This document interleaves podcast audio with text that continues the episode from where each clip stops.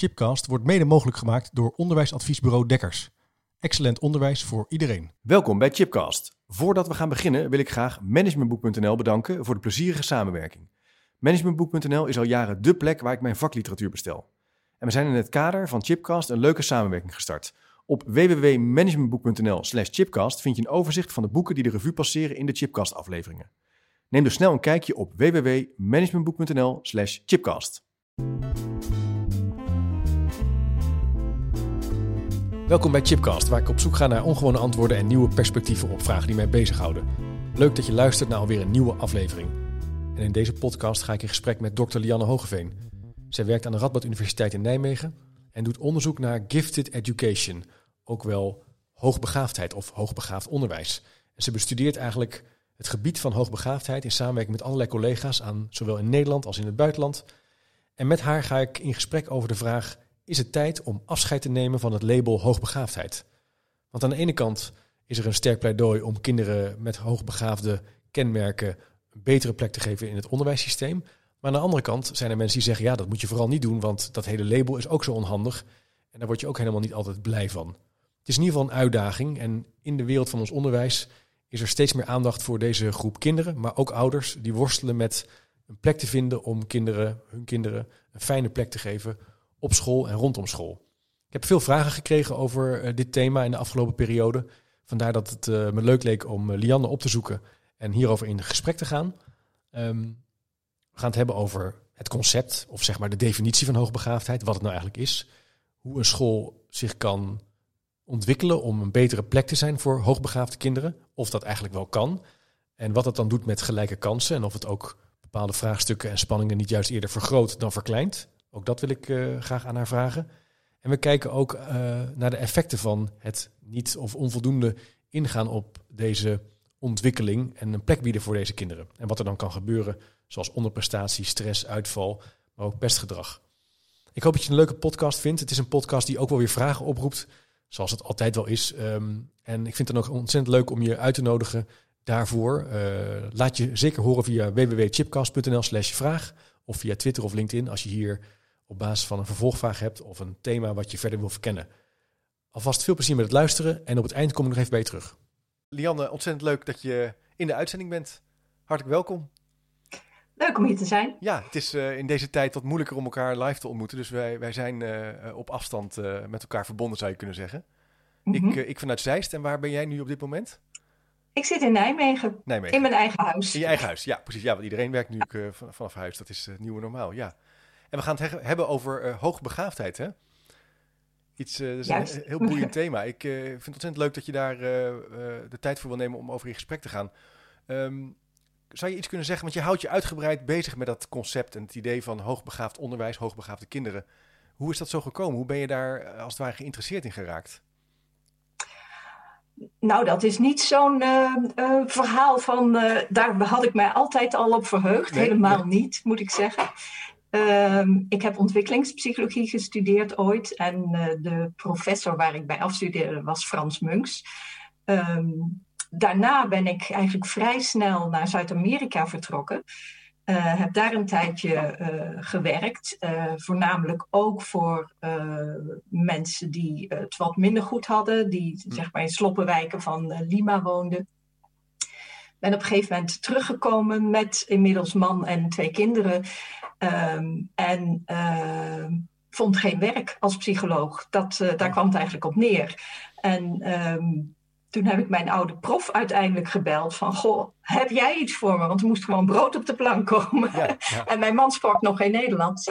Dus hij zei, nou kom maar eens kijken hier. Ik heb een uh, instituut, dat was het Centrum voor Begaafdheidsonderzoek. En ik zal je eerlijk zeggen dat ik de eerste keer uh, bijna met schaamrood op de kaak uh, daar naartoe ging. Met het idee van, nou, nu ben ik wel heel diep gezonken. Ik wilde altijd iets doen voor mensen die het minder goed hebben. En wat ga ik nou toch doen ja. voor die kindertjes die al zoveel geluk hebben met hun hoogopgeleide, wel, uh, wel goed verdienende ouders. Nou ja, noem ja, een paar ja, precies, vooroordelen. Precies, ik had ze.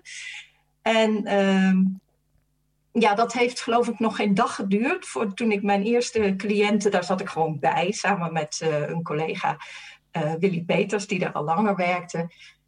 En toen dacht ik, het is heel wat anders. Het gaat hier gewoon om kinderen die niet het onderwijs krijgen wat ze hebben. En nou had ik ook nogal een heftige eerste casus. Dus een meisje die nou dicht tegen een depressie aanzat.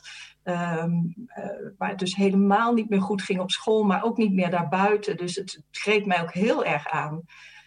Ja, dan zeggen ze vaak, de rest is geschiedenis. Hè? Dus ik ben uh, blijven hangen heel lang bij het CBO. Um, heb op een gegeven moment uh, gemerkt. Ik, ik, was dus echt daar de psycholoog die diagnostiek deed. Ja. En af en toe een gesprek op een school.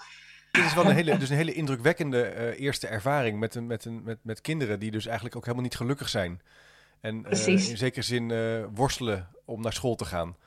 Ja. En zelfs ja. dat koppel je zelfs aan, aan, aan depressief kunnen zijn. Dus of, ja, dat is natuurlijk wel heel, heel indrukwekkend ook, kan me voorstellen. Ja, ja. ja. En, en, um... en op dat moment merkte ik ook van, dit is ook een ja, doelgroep waar ik uh, me voor in wil zetten. En zonder alle andere kinderen die het minder goed hebben te bagatelliseren. Maar um, ja, in feite komt het komen alle problemen die op school komen op hetzelfde neer. Namelijk, het aanbod matcht niet met de behoeften van een leerling. Nee. En dat geldt ook voor leerlingen die uh, ja, veel meer kunnen, sneller kunnen en, en daar niet in voorzien worden. Nee. Dan matcht het aanbod niet met de vraag. En dat, dat zorgt dus voor spanning, voor frictie. En dat kan dus ja. heel ver gaan. En uh, waar ik nog wat nieuwsgierig naar ben, dat thema hoogbegaafd. net noemde jij het ook begaafd, uh, begaafde kinderen, en niet zozeer hoog, hoogbegaafd. Uh, zou je dat concept eens wat verder kunnen omschrijven? Wat, bedoelen we daarmee?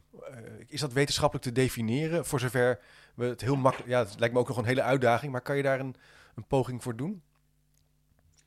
Um, nou, kan daar heel eenvoudig in zijn. Nee, er is geen nee. universele definitie. Um, die varieert, zeg maar. Ja, er zijn een heleboel definities, zo kun je het ook zeggen. Die variëren van uh, mensen die zeggen, nou, het is iets wat is aangeboren, het hoort bij een persoon en je kunt het ook meten. Dan hebben we het vaak over IQ-scores.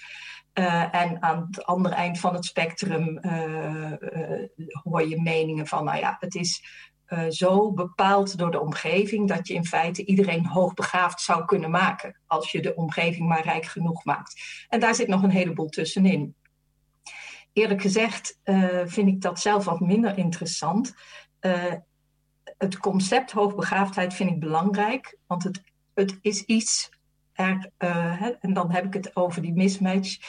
Uh, het label voor uh, mensen als hoogbegaafd, uh, daar ben ik niet voor. Het komt helaas, ja, ik zeg helaas, vanuit mijn optiek, ehm, nog voor dat mensen bijvoorbeeld een IQ-test moeten laten zien, ja. voordat ze toegang krijgen tot voorzieningen. En dat vind ik heel erg jammer. Nogmaals, begrijpelijk, maar wel heel erg jammer. Want wat betekent dat? Dat ehm, Um, nou, één, niet iedereen heeft toegang tot uh, het doen van een intelligentietest. Over nee. het algemeen kost dat geld. Ja. Ik ben zeker niet tegen het afnemen van een IQ-test. Ik denk dat een IQ-test zeker uh, goede informatie geeft. In een breder onderzoek. En daar uh, gaat het soms mis. Dat, dat er alleen een IQ-test wordt afgenomen en dat er op grond daarvan allerlei adviezen worden gegeven. Ja. Ik denk het geeft gewoon het geeft goede informatie, maar te weinig informatie. Um, dus dat is, dat is een reden. Um, verder is de definitie uh, dat, uh, hoogbegaafdheid als een hoog IQ behoorlijk gedateerd. Eigenlijk iedereen die werkzaam is in dit veld is het erover eens. Er is meer aan de hand. En gelukkig gaan we steeds meer die richting op dat we niet meer zeggen wie is het, maar wat zijn de verschillende behoeften van verschillende kinderen? En dan hou je ook rekening met het feit dat sommige kinderen, misschien wel alle kinderen, bepaalde talenten hebben die vragen om een andere aanpak. Dus ja. ik hoop heel erg dat de verschuiving plaatsvindt. En ik moet zeggen, dat is best al een beetje aan het gebeuren. Van um, kies of zoek de hoogbegaafde kinderen naar maak het onderwijs bij wijze begaafd, zou je kunnen zeggen. Um, zodat leerkrachten in staat zijn en de middelen hebben, want uh, daar, moet je, dat, daar is niet alleen de leerkracht uh, verantwoordelijk voor natuurlijk, om het talent te zien in iedere leerling en daarop te kunnen inspelen. Ja, ja. Ja, precies. En, dus dat, eh, dat zou eigenlijk betekenen dat je dus veel meer kijkt naar wat een individueel kind nodig heeft. Ehm, Ja. In een le- leeromgeving, in een klas. eh, en daarop kan inspelen als leerkracht of docent. En dat is misschien bij uit, dat zou voor elk kind, eh, afhankelijk van hoe je kijkt naar hoogbegaafd of begaafd, eh, begaafde kinderen, eh, ja, daar zou elk kind baat bij kunnen hebben. Maar er is misschien een groep kinderen die daar nog meer baat bij heeft. En dat zou gaat het ook bij hoogbegaafdheid over het snel kunnen verwerken dan van informatie bijvoorbeeld? Niet zozeer dat het kan tot uiting komen in een IQ, maar daarvan zeg je ja, dat is maar de vraag. Maar het kan misschien ook wel gaan over verwerkingssnelheid.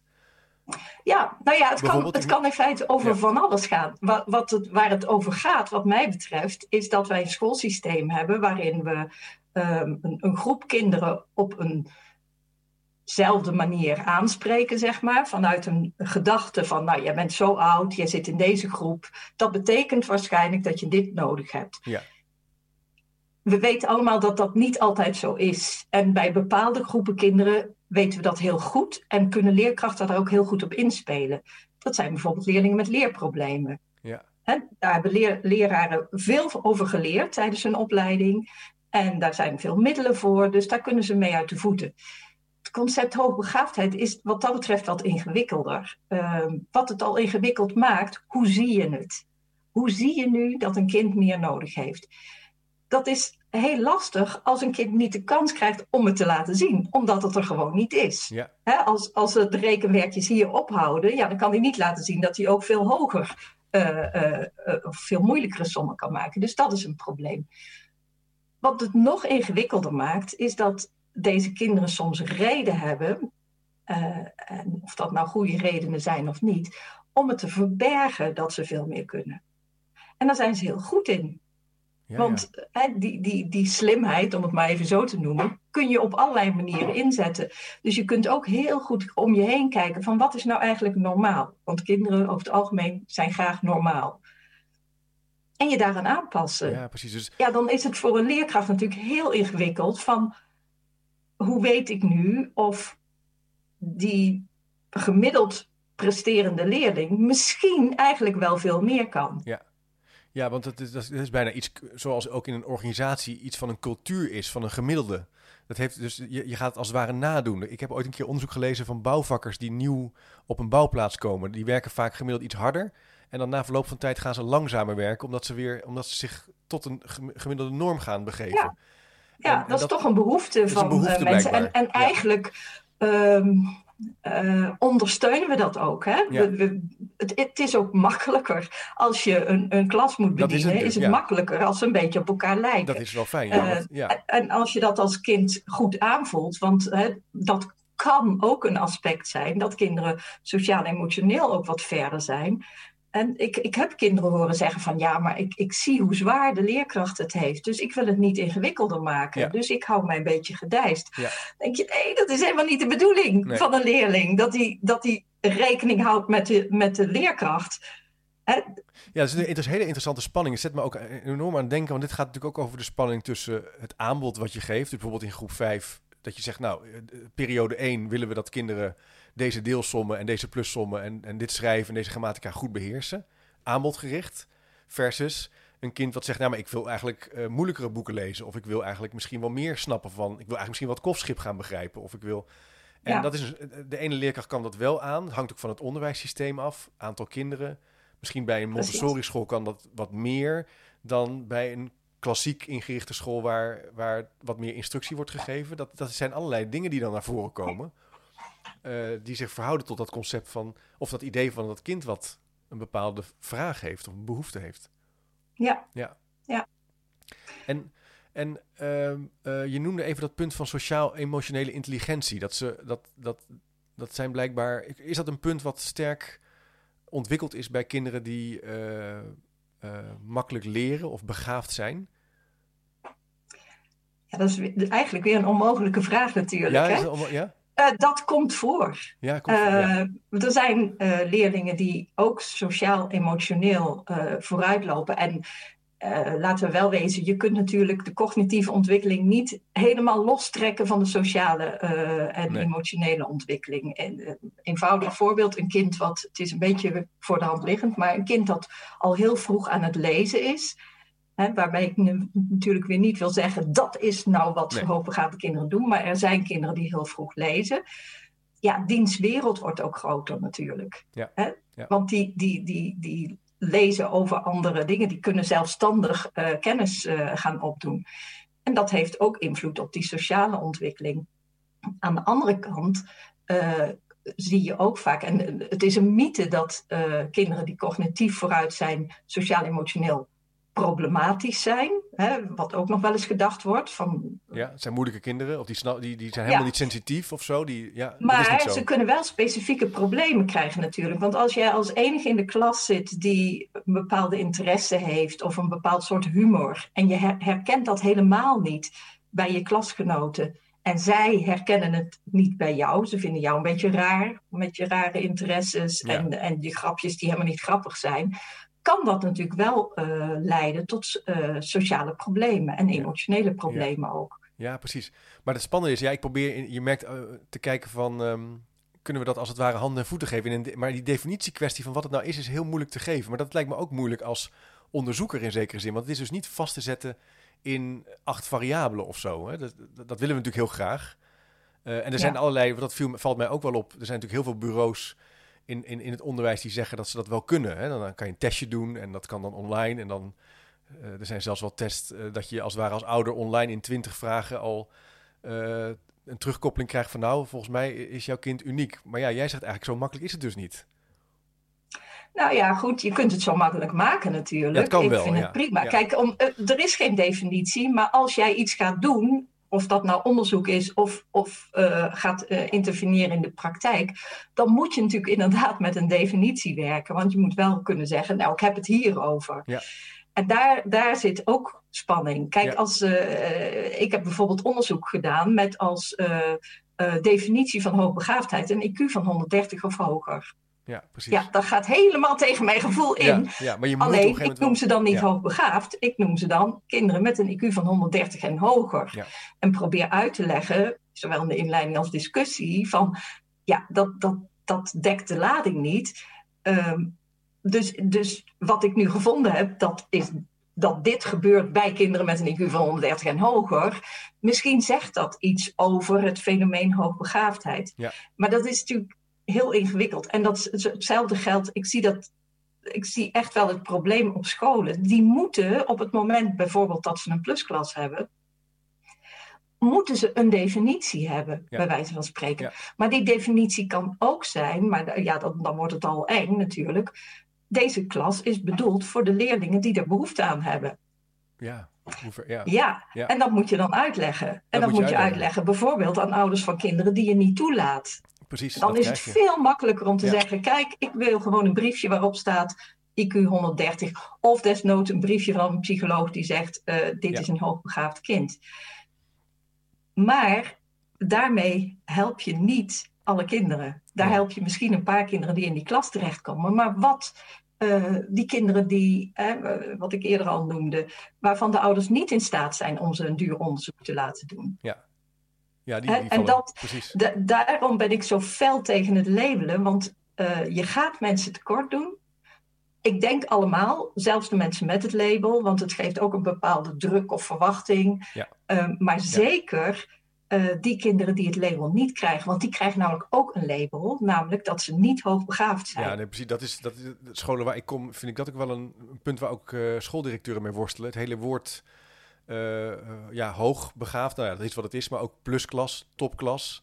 Eh Ja. Het zijn natuurlijk ja, een beetje het gymnasium, eh, of de CITO-score, waar de kinderen eigenlijk al weten van nou, dit is de uitstroom. De ene gaat naar het VMBO, de ander gaat naar het gymnasium. Kinderen, en, dat, en, en wat er gebeurt, dat ze dan wat minder makkelijk met elkaar onderling nog vriendjes en vriendinnetjes zijn. Dus dat het eigenlijk precies tegen eh, het idee van inclusie ingaat. Dus een soort worsteling Ja. waar een schoolleider ook mee te maken krijgt. Precies wat jij omschrijft met ja, wat, en hoe moet ik dat dan meten? En dat, dat wil ik helemaal niet meten, maar ja, ik moet dat wel doen. En het zijn in, in- echt wel lastige, lastige dilemma's waar je in terecht komt. Ja, maar dat is, dat is niet erg, hè, vind ik. Nee, nee precies. Als je maar weet dat, hoort erbij. dat het dilemma's zijn en dat je erover blijft praten. Van wat willen wij nou eigenlijk? En dan nogmaals, als een school zegt wij willen een klas voor kinderen met een IQ van 130 en hoger, be my guest. Ik weet niet waarom ze dat willen, maar goed. Maar wees wel helder. Hè? Zeg niet, we hebben een klas voor hoogbegaafden. Nee, we hebben een klas voor kinderen met een IQ van 130 en hoger. Ja. Nou, en dan kunnen ouders ook uh, hun keuze maken, bij wijze van spreken. Want dit, dit soort uh, uh, gesprekken heb ik ook wel met ouders. die dan zeggen, ja, nee, we moeten die IQ-test, want dan mag ons kind naar die plusklas. Ja, dan is mijn tegenvraag toch, wil je dat dan? Ja. Wil jij dat je kind naar een klas gaat op een school met zo'n visie? En nogmaals, dat mag. Hè? Ja. De, de, de, nee, ik heb de waarheid niet in pacht. Niemand heeft hem in pacht. Ja. En het gevaar is dat sommige mensen denken dat ze hem in pacht ja. hebben. Maar dat vind ik een heel spannend punt. Want ik, ik heb een, een, jaar of anderhalf geleden een keer een stukje in de NRC geschreven over de, de, de sterke opkomst van bureaus die ook die toetsen afnemen. Dus zeg maar de commerciële kant van het hoogbegaafd onderwijs. Niet zozeer over wat wel of niet hoogbegaafd is, maar dat er nog wel een, lastige, lastige kant aan zit die... Uh, een beetje de, de lelijke kant van marktwerking ook oproept. Bij ouders, maar ook wel bij ja, ondernemers. En uh, Ja. daar kreeg ik heel veel reactie op. Maar met name wat mij echt wel heel erg heeft geraakt, waren ook ouders die zeiden van ja, maar ik heb echt eh, kinderen, ik heb, mijn kinderen zijn niet gelukkig en eh, die vallen uit. Ik heb al meerdere scholen geprobeerd. Ik ben echt aan het eind van mijn Latijn. En op die plek waar ik dan uiteindelijk terecht ben gekomen, soms ook heel positief, ja, daar, daar zijn die kinderen gelukkig van geworden. Zijn ze beter in een, op een plek gekomen met goede begeleiding. Dus blijkbaar, het is een hele lastige, lastige route in Nederland eh, nog steeds, hè, om, om, om dit... eh, Ja, maar daar wil ik tegelijkertijd bij zeggen dat er ook wel heel veel gebeurt al. Hè? Ja, De- de- ja. Er is eh, eh, vorig jaar een, een, een gigantische subsidie toegekend aan bijna alle eh, samenwerkingsverbanden in Nederland. Ja. Dus volgens mij, over het algemeen, de wil is er. En het is een- zeker nog niet perfect. En er zijn zeker nog te veel kinderen die, die niet dat krijgen wat ze nodig hebben om zich goed te ontwikkelen.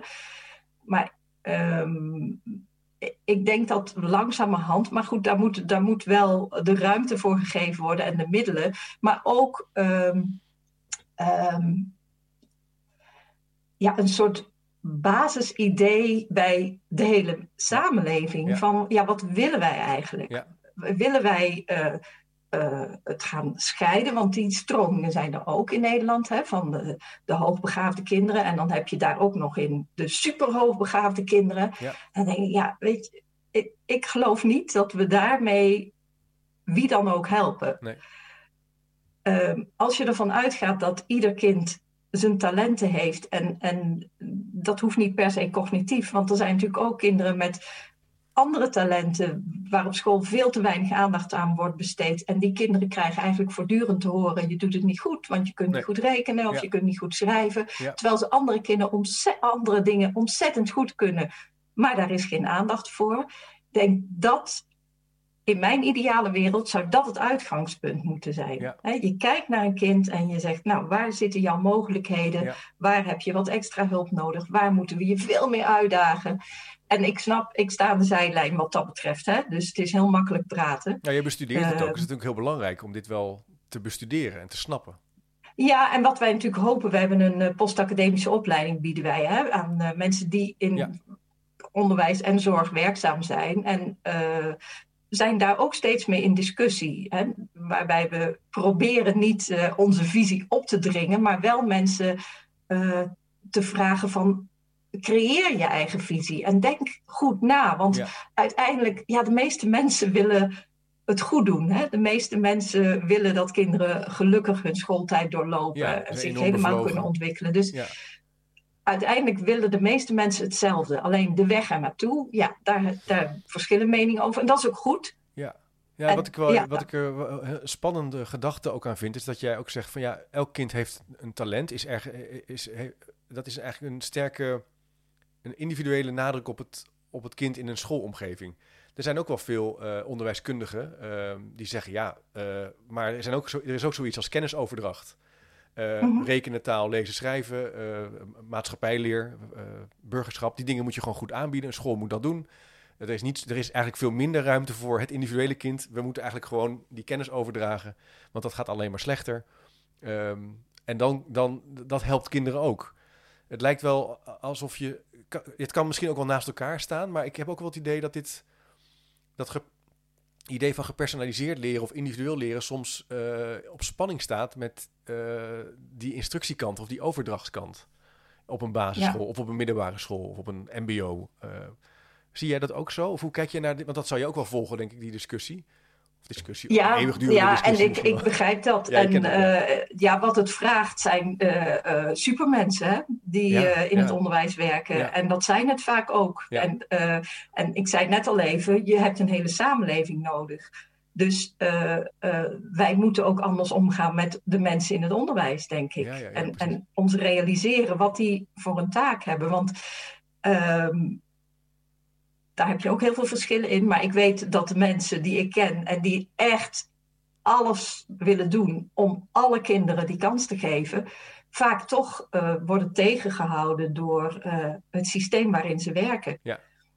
Ja. En uh, ja, dat is natuurlijk een, een, een, ook een politieke keuze van ja, hoeveel ruimte geef je daaraan. Ja.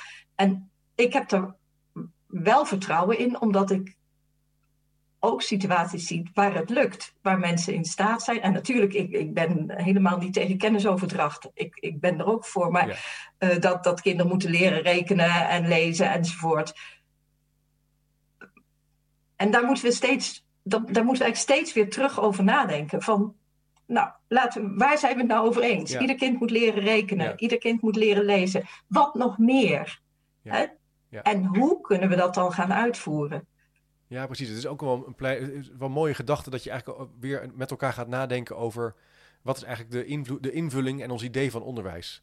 En wat, wat is daarvoor nodig om dat goed te doen? Om elk kind eigenlijk te helpen. En nou ja, specifiek zoomen we dan nu in, even in op de kinderen die wat die begaafd zijn. Hè, die dus, uh, uh, want ja, die, die, die lopen soms vast in dat systeem. En hoe kan je daar dus het weer op de rit krijgen? Wat zijn nou voor, zijn er voorbeelden uh, van scholen die dit uh, wat jou betreft mooi hebben georganiseerd. Of die een stap hebben weten te zetten. Dat je zegt, ja, dat heeft, uh, heeft wel echt gewerkt. En die dat hoogbegaafd onderwijs als het ware in die school op een mooie manier hebben weten vorm te geven. Ja, ik vind het uh, moeilijk om, om nou echt scholen te noemen. Omdat ja, ik ook zie school, dat, maar, het, ja. ja. dat het heel erg wisselt. Dat het ja. van verschillende factoren van invloed is. Hè. Je hebt soms één geweldige leerkracht of docent op een school Um, en, en soms nemen die collega's ook mee. Hè, die, die, en soms helaas, als zo iemand vertrekt, ja, dooft het ook weer uit. Ja, ja. Um, ja, ik, ik wil wel een paar voorbeelden geven waarvan ik denk, ja, dat, dat is wat er nodig is. Um, bijvoorbeeld, er zijn scholen waarbij leraren, ik heb nou vooral voortgezet onderwijs, bij elkaar in de klas gaan kijken. En, um, en elkaar daar ook tips aan geven en, en van elkaar leren. Um, dat vind ik heel mooi. En het verbaast mij dat er dus ook scholen zijn die zeggen dat krijgen wij niet voor elkaar. Nee, nee.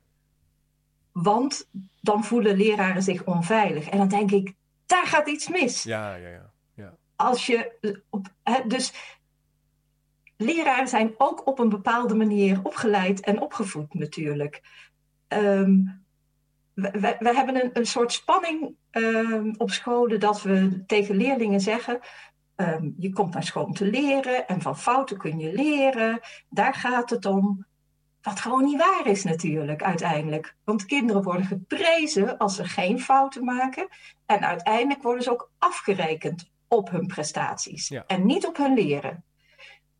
En zo werkt dat ook bij leraren. Die hebben ook het gevoel, ik mag niet falen. Nou, dat, dat, dat geeft je echt beperkingen. Hè? Dus wij zouden leraren de kans moeten geven, probeer maar. Doe het maar verkeerd. Want daar, daar, daar wordt een kind niet ongelukkig van. Nee. Dat de leraar een keer een fout maakt. Waarbij hij het liefst dan ook toegeeft dat hij het fout doet. Ik, ik, ik wil even een voorbeeld geven uh, van een middelbare school waar ik ooit lang geleden een scholing gaf. En uh, we hadden een aantal bijeenkomsten en in één bijeenkomst zouden we casussen bespreken. En toen zei uh, de docent Nederlands, Oh nee, nee, een andere docent. Een docent die zei, ik, mag ik een hele klas bespreken als casus? Ja, natuurlijk. En die zei, ja, want het is een, echt een vreselijke klas. Er zitten acht leerlingen in die als uh, hoogbegaafd worden beschouwd. En ik krijg allemaal klachten van mijn collega's. Nou, die zat dat te vertellen. Ondertussen zat naast hem de docent Nederlands. En die, ik merkte aan haar gezichtsuitdrukking, ze snapte er helemaal niks van. Ze zei, huh? Ja, wat gebeurt hier? Dus op een gegeven moment kon ze zich niet meer inhouden. Ze zei, nou, ik begrijp hier echt werkelijk niks aan. Ik had die klas vorig jaar. Leukste klas die ik ooit gehad heb. Nou, dan wordt het interessant. dus uh, ik vroeg haar, wat maakte die klas zo leuk? En toen zei ze, nou, ik geef Nederlands. Ze zei, bijna iedere les was er wel een leerling die iets wist over mijn vakgebied, wat ik nog niet wist. En tegelijkertijd wisten we allemaal wat het probleem was. Ja. Dit was wat mij betreft een topdocent. Stel je voor, je hebt een docent en jij vertelt haar iets over haar vakgebied, waar ze heel lang voor gestudeerd heeft. En ze zegt: Wat leuk, dat wist ik nog niet. Nee, dat geeft nou, zo'n leerling groeit natuurlijk. Die groeit helemaal. Het is een prachtig voorbeeld van, van, en dat zie je ook wel in onderzoek terug, dat bij elkaar in de klas kijken, van elkaar leren, feedback gebruiken om te verbeteren. Toevallig heb ik net een gesprek gevoerd met André de Waal over high performance organizations. Dat is iets heel anders, maar die doet onderzoek wereldwijd naar bedrijven die het best zijn in een marktsegment. En daar heeft hij dan een, eh, een, een soort uh, variabele uitgehaald die hij overal toetst. En een van de dingen die komt hier ook naar voren is uh, leren van fouten.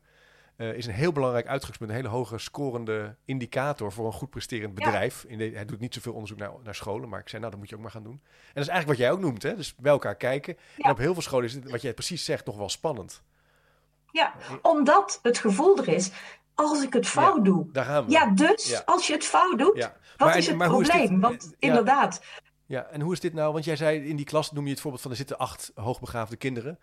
Uh, dit is misschien wel voor, voor elke school belangrijk bij elkaar kijken. Maar dit is misschien specifiek voor hoogbegaafd onderwijs belangrijk, omdat je daar natuurlijk wat minder makkelijk weet wat je moet doen of zo? Of, of? Nou, ik, ik gebruik het omdat ik denk, het geeft heel goed aan um, dat docenten die eigenlijk hun leerlingen willen leren uh, je mag fouten maken. En de, dat is heel erg belangrijk voor deze doelgroep. Want wij zien leerlingen, en ik, ik heb geen bewijs, maar ik durf er mijn hand voor in het vuur te steken. Leerlingen die groep 8 van de basisschool verlaten zonder ooit iets geleerd te hebben. Of ze wisten het al, of het was logisch. Ja. Nou, dat is rampzalig. Ja. Als jij nog niet hebt geleerd om te leren. Die kinderen lopen grote kans om ofwel op de middelbare school vast te lopen, of nog erger, Ehm, in het hoger onderwijs. Omdat het, ze denken dat het zo hoort. Hè? Ja, dus je, je bedoelt dus, die kinderen weten eigenlijk alles al, dus die leren niet. Die, die, die herhalen gewoon wat ze weten. En die hebben dus nog nooit gefaald. Ja, en een van de dingen die je op school moet leren is falen. Ah, maar als je als docent ook het gevoel hebt dat je niet mag falen, dat straal je uit. Dus daar zit een dubbele boodschap van. Natuurlijk mag je fouten maken, maar ik prijs je wel de hemel in als je het niet doet. En als je het wel doet, dan zeg ik, nou, jammer, volgende keer beter. Ja. Dus we geven een boodschap die leerling, volgens mij trapt niemand erin van die leerlingen van, ja, ja, fout maken mag. Helemaal niet. Nee, als het niet wordt doorleefd, als het niet, als, als, als het niet voor wordt gedaan, sorry, door de leerkracht, door collega's, door, nou, door dit zo'n mooie interactie van een docent die leert van een, van een leerling, die iets, dan is dat natuurlijk, ja, dan is het inderdaad een, een, een ja, zoals een, een visie voor een organisatie, een mooi ver, vergezicht, wat niet in de praktijk leeft en tot uitvoering uh, wordt gebracht. Ja. Nee, en dat, dat is dus ook een van de grote problemen bij, bij kinderen waar het te makkelijk gaat dat ze, uh, behalve de verveling, wat kan leiden tot uh, een slechte motivatie. En ja. nou ja, zoals ik in helemaal in het begin zei, soms zelfs tot depressie. Um, onthoud je ze ook een van de belangrijkste dingen die je moet leren. Namelijk, hoe ga jij verder op het moment dat je het niet meer kan? Ja. Want dan ga je eigenlijk pas leren. Ja. En als jij nooit die kans krijgt, uh, omdat onze school, onze school nog steeds zo is van uh, als jij uh, een goed punt haalt, nou, dan zijn we tevreden. Ja. Hè, ouders die naar een 10 minuten gesprek komen, waarbij de leerkracht zegt, ja, ik heb eigenlijk niks te vertellen, want het is allemaal uh, A+. Ja. Hè, CITO. Ja. Dan denk ik, oh, ja. er is heel veel te vertellen. Namelijk, is dit kind nog wel aan het leren? Dus, dus, dus uh, kind, deze kinderen helpen om zicht te krijgen op een leerstrategie, op hoe ze dingen aanpakken, hoe ze dingen moeilijk vinden, is, is echt waar je echt veel winst kan halen nog en waar je kinderen echt kan helpen. Ook voor als ze naar de middelbare school gaan, dus het, afhankelijk van wanneer je het gaat zien eigenlijk. Interessant, ja. dat had ik nooit zo gerealiseerd, want ik, ik zie ook wel dat ik vind ook, maar dat is mijn persoonlijke opvatting hoor, dat er op veel scholen nog wel eens een overdadig veel aandacht is voor die leerstrategieën, over de leerkuil en over het ontdekken van, van, van je voorkeur. Terwijl ik denk, ja, het is ook wel gewoon fijn om even les te krijgen. Hè? Het, lijkt wel of we soms het les krijgen minder belangrijk zijn gaan vinden dan de leerstrategie. Maar in sommige gevallen is het dus heel erg belangrijk. Zeg je eigenlijk. Ja, nou ja, het een heeft natuurlijk met het andere te maken. Want uh, je kunt dat niet uit elkaar trekken. Dat gebeurt ook. Hè? Dat er gedacht wordt, ja, we gaan ze leerstrategieën. En dan denkt zo'n kind, why? Ja, wat gaan we doen? Ja, ja. Ik kan het ook zonder. Dus je moet een leerling eerst laten zien, je kan het niet zonder. en dat doe je door dus, uh, het, het, lesaanbod aan te passen. En uh, ja, dat is ook vaak een advies van, uh, van ons. Nou, praat ik vanuit me, de adviespraktijk waar ik werk. Van ga door, ga door, totdat het kind het niet meer kan. En er zijn nog steeds leerkrachten die bang zijn van, oh ja, maar dan, dan worden ze verdrietig. Ja, Nee, dan worden ze niet verdrietig. Dan moet jij zorgen dat je ze uitlegt. Dit is wat school is, namelijk dat je dingen nog niet kan. en die gaan we je aanleren, daar gaan we je bij helpen. Uh, heel mooi. Dus, dat is ook een beetje het idee van. Uh, dus er is ook wel. Kijk, leren, is, zou, leren moet leuk zijn. Hè? Zeg, wordt soms een beetje geforceerd gezegd. Maar eigenlijk zeg je ook van. Nou ja, natuurlijk moet leren de moeite waard zijn. Maar soms moet het ook moeilijk zijn. Soms moet je ook ergens naartoe gaan. Zodat je als leerkracht ook dat verhaal kan gaan vertellen. En daarom doe je dat. Zodat je dus zo'n kind kan gaan helpen om, uh, om zich om te gaan leren. Om te gaan leren, leren, om zich te gaan ontwikkelen. Ja. Zou het en fouten maken kan ook leuk zijn. Hè? Nou ja, precies. Dat is dus, dat is dus, een, dat is dus een heel mooie En dat is, dat is dus iets wat, wat, je, wat ik zou willen vragen van leraren. Eh, eh, zorg dat... Uh, het, het wordt nog steeds heel erg geprezen als mensen hoog presteren. Ja. Terwijl ik denk, ja, dat is prima hoor. De, laten we die feestjes vooral er ook in houden. Maar prijs ook een kind. Uh, gebeurt ook steeds meer, dus laat ik niet doen alsof dat niet, uh, niet zo is. Maar dat hij iets durft. Dat hij iets durft aan te pakken waarvan hij niet weet of het gaat lukken. En dat het dan mislukt. En dan kun je als feedback geven, wat stoer dat je dat geprobeerd hebt. En wat kun je nu doen om te zorgen dat het de volgende keer wel lukt? En, ik denk dat tijd voor dit soort gesprekken vraagt dus ook iets van de inrichting van een school. Volgens mij komen daar ook bij, waar we het in het begin van het gesprek over hadden, dat vraagt dus wel dat je als leerkracht ruimte hiervoor hebt om dit soort gesprekken individueel, in tweetallen of in welke vorm ook te voeren.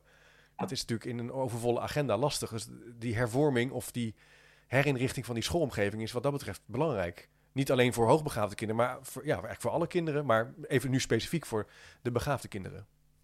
Ja, ja. ja. ik uh, heb een tijdje les, sorry, een tijdje lesgegeven aan uh, LIO's, leraar in opleiding. Mm -hmm. En uh, als opdracht moesten ze een casus beschrijven. En als de mogelijkheid er was, dan, want dat mocht niet altijd als LIO, had ik graag dat ze ook even met die leerling in gesprek gingen. En eigenlijk stuk voor stuk kwamen ze helemaal verbaasd terug van, nou, dat had ik helemaal niet verwacht, uh, dat een leerling heel anders was in een individueel gesprek dan ze die leerling in de klas kenden. Ja, ja, ja. En dat kun je je helemaal voorstellen natuurlijk bij uh, middelbare scholieren, puberteit, hè, die, die ja. toch in die groep een bepaalde status willen hebben.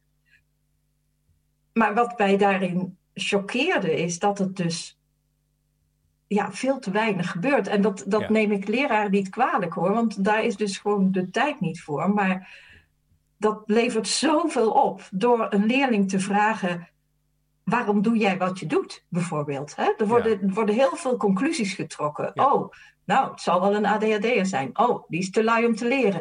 Dat weet je helemaal niet. Nee. Dan moet je navragen van waarom doe je wat je doet. Dat individuele, dat, dat opzoeken van die leerling. Maar ook wel, ja, de, een tijd geleden een Amsterdamse docent... die ging op zijn fiets langs alle ouders. Dat, was, dat gebeurt bijna niet meer. Maar die ging dus... Ik herinner nog toen ik jong was... Nou ja, dat is dan 30 jaar nu geleden, was ik 10. Dan kwam de leerkracht nog langs... En ik weet nog dat dat was wel echt wel een momentje. En, uh, en, en die, die docent heeft daar stukjes over geschreven in de krant. Ik zal even de link erbij zoeken en op de website plaatsen. Maar die zei ook van ik haal daar zo ontzettend veel uit door uh, in die uh, ouderomgeving te zijn. En meer te snappen van, nou, staat er een hele groot scherm in de, in de, in de, in de, in de ruimte? Liggen er boeken op tafel? Uh, weet je wel, wat voor soort gesprek heb ik met die, met die ouders? Maar ook met kinderen natuurlijk is dat heel wezenlijk. Want in die groepsdynamiek, ja, ik herken het ook als docent, en dan krijg je een ander soort gesprek. Ook met ordeproblemen speelt het overigens ook een. Is het, zijn het ook aanknopingspunten om dingen te verbeteren? Het, ook klassikaal, maar ook één op één kan je daar veel bereiken. Ja. Ja, maar ja, dat is, ja zeker. Dus- en dat is, dat is belangrijk om in ieder geval je te realiseren of je nou die kans hebt of niet om echt naar ouders toe te gaan. Dat dat allemaal factoren zijn die, die van invloed zijn op het uiteindelijk functioneren van een leerling. Ehm, ik weet dat wij, ehm, eh, als we cliënten krijgen, dan vragen we ook om, aan de leerkracht om een lijst in te vullen met wat kenmerken. En ehm, nou ja, dan zijn er leerkrachten die zeggen, nou dat weet ik niet, dat weet ik niet. En dat, dat oké. Maar ik zou me dan toch achter mijn oor gaan krabben. Als je denkt, ik weet eigenlijk helemaal niet of deze leerling buitenschool een instrument bespeelt of uh, aan sport doet. Kan zo interessant zijn. Een leerling die nooit zijn huiswerk maakt, maar wel altijd oefent voor gitaarles. Ja, precies. Dat zegt iets, hè? Ja. En dat is eigenlijk informatie die je leerkrachten zou gunnen uh, om het beeld compleet te krijgen. Ja. Het leuk, het, het, het, roept ook wel echt een, eh, een, appel om opnieuw te kijken naar wat onderwijs nou is en hoe je het organiseert en inricht eigenlijk. Dat vind ik wel heel interessant eraan. En um, als je nou, er zijn ook luisteraars die in het onderwijs uh, werken en misschien nu denken van, oh ja, hoe kan ik hier nou mee verder gaan? Als je nou met dat idee van uh, begaafde kinderen uh, aan het werk wil gaan en meer het een plek wil geven in je onderwijssetting, over wil nadenken, hoe, waar kan je dan beginnen? Want ik, ik, je merkt al in het begin probeerde ik jou een beetje een definitie te ontlokken, maar daar... Uh, mislukt, hè? Dat mislukt, heel goed, dat vind ik ook heel leuk. Maar toch, eh, om, kunnen we wat handvatten ontwikkelen, of handvatten noemen van hoe kan je er nou mee omgaan als, als onderwijsprofessional?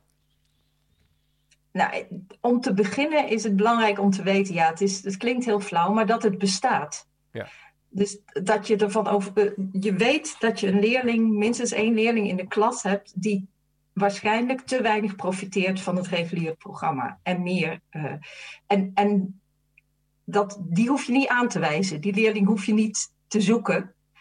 Want het kan de ene dag de ene en het kan een andere dag een andere leerling zijn. Maar je moet weten dat ze er zijn.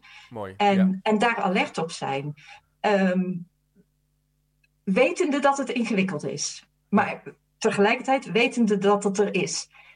Um, en vervolgens hoop ik altijd dat leerlingen, eh, dat leraren zich af en toe gewoon eens afvragen op het moment dat ze, en dat is vaak bijna vingerspitsengevoel, het idee hebben, die leerling, ja, gaat niet helemaal lekker, maar ik weet eigenlijk niet waarom. Dat ze dan ook dit meenemen van, ja. zou het kunnen zijn dat deze leerling te weinig uitgedaagd wordt? Ja. En al op het moment dat je je die vraag gaat stellen, ga je al anders kijken. En ga je eventueel eens met de ouders in gesprek. Of met een vroegere leerkracht bijvoorbeeld. Um, ja, en vervolgens, ja, ik denk in het algemeen hebben leraren nog te weinig kennis over het onderwerp. Dus, uh, en dat heeft zowel met de signalering te maken, wat ik net noem. Maar vervolgens, stel dat je aanwijzingen hebt, ja, dan moet je dus ook nog weten wat je doet. Ja, uh, kennis uh, is ook wel belangrijk. Ja. ja. Ja. Dus, nou ja, ik zei net al, wij hebben een opleiding. Natuurlijk zou ik graag willen dat iedereen die opleiding doet. Dat is niet realistisch. Maar er zijn natuurlijk veel meer cursussen, opleidingen in Nederland. Uh, dus, dus er zijn veel mogelijkheden om je daar wat meer in te verdiepen. Ik zou zeker willen wijzen op een website, talentstimuleren.nl, waar uh, oorspronkelijk van het SLO. Ja. Uh, waar heel veel informatie op staat, waar ook heel veel tips op staan. Uh, er is ongelooflijk veel verrijkingsmateriaal, dat is het probleem niet. Maar het probleem is natuurlijk, ja, wat kies je, hoe bied je het aan? Ja. En, uh, want daar kun je natuurlijk ook, ja, ik wil niet zeggen fouten in maken. En, dat, dat is niet erg, hebben we nee, net gezegd. Hè? Dat nee, wel verkeerde nee, maar afslag, dat meen ik ook. Ik denk nemen. op het moment ja. dat je met een leerling... Um, en ja, ik zou liefst, makkelijk gezegd als je, als je niet in het onderwijs staat... het liefst hebben dat zo'n leerkracht met zo'n leerling in gesprek gaat. En al zeg je maar, ik zie dat jij iets anders nodig hebt. Ik zie dat jij meer nodig hebt. En we gaan uitzoeken wat en hoe we dat kunnen doen. Ik weet het ook nog niet precies... uh, daar geef je zo'n leerling al zo'n boost mee. Want het idee dat jij nooit gezien wordt, want zo kun je het interpreteren. Hè? Mhm. Als, als, als jij het idee hebt, ja, wat er hier gebeurt in de klas, dat is interessant voor alle leerlingen, behalve voor mij, maar ik ben blijkbaar niet belangrijk. Als een leerkracht dat al aangeeft van ik vind jou wel belangrijk en ik ga op zoek naar hoe we jou kunnen bieden wat je nodig hebt, dan ben je al heel eind. Hè? Ja, en dan heb je nog eigenlijk niks aangeboden. Leuk. Nou, interessant is dat. En dat is misschien ook wel uh, voor elk kind belangrijk, in zekere zin. Hè? Een kind kunnen zien. Maar specifiek bij deze doelgroep wel bij uitstek belangrijk om daar ook uh, ja, uh, initiatief voor te nemen als docent of als, als schoolteam. Om daar ook over na te denken, kennis over te ontwikkelen. Zodat je ook daar routes in kan gaan bewandelen. Ja. ja interessant. Nou, het is ontzettend boeiend om met je over te praten, Lian. Het is een heel complex thema vandaag de dag. Maar het is wel fijn om daar met jou zo hands-on en in zekere zin het even te ontrafelen. Ik denk dat we dat wel doen. Van hoe kan je het eigenlijk weer praktischer maken en wat betekent het nou voor een school? Om daarover na te denken. Erg leuk. Ik zal uh, een aantal van jouw artikelen zijn erg de moeite waard om te lezen. Ook even op de website plaatsen, even doorlinken. Want je hebt er ook uh, een aantal wetenschappelijke dingen over geschreven, maar ook uh, zeg maar semi-wetenschappelijk noem ik het even zo in wat tijdschriften. En de link die je natuurlijk noemde op de website. Uh, dus die gaan we plaatsen. Uh, Lianne, dankjewel voor je tijd. Leuk om uh, hier over, met je te praten over... ja, de hoofdvraag is het tijd om afscheid te nemen van het label hoogbegaafdheid. Misschien is daar wel tijd voor, maar moeten we wel na gaan denken over hoe we begaafde kinderen een mooie plek kunnen geven in het onderwijs en kunnen gaan zien. Dat vind ik gewoon een heel mooi, mooi begrip. Dankjewel. Heel graag gedaan. Nou, dat was hem weer een podcast met Lianne Hogeveen over hoogbegaafd onderwijs en over de vraag: is het tijd om afscheid te nemen van het label hoogbegaafdheid. Het is een nu genuanceerd thema, ook wel een lastig thema. Misschien ehm, herinner je je dat ik eerder hier ooit een uh, column voor heb geschreven voor NRC Handelsblad op de onderwijsblog. Uh, waarin ik constateerde dat het ook wel een toegangspoort kan zijn voor uh, beter onderwijs. Dat sommige commerciële bureaus handig in weten te spelen op de onzekerheid van ouders. En dan met allerlei online testjes aankomen waar je allerlei ja, scores mee kunt halen. En is dat nou handig? Is dat nou een positieve ontwikkeling of een negatieve ontwikkeling? En je merkt ook wel aan Lianne dat ze ook wel voorzichtig is om het in een definitie of in een vaststaand concept te gieten. Dus het is ook wel een thema waar we denk ik volop mee ja, aan het worstelen zijn en aan het zoeken zijn wat het nou eigenlijk betekent en hoe we uh, alle kinderen een goede plek kunnen geven in het Nederlands onderwijssysteem. En dan specifiek voor deze podcast als het gaat over hoogbegaafde kinderen. Ik hoop dat je het leuk vond om te luisteren. Laat zeker je reactie achter op www.chipcast.nl of eh, kijk nog even op de website naar de links en tips die genoemd zijn in het gesprek. En ik zou zeggen, bedankt voor het luisteren en tot de volgende keer maar weer.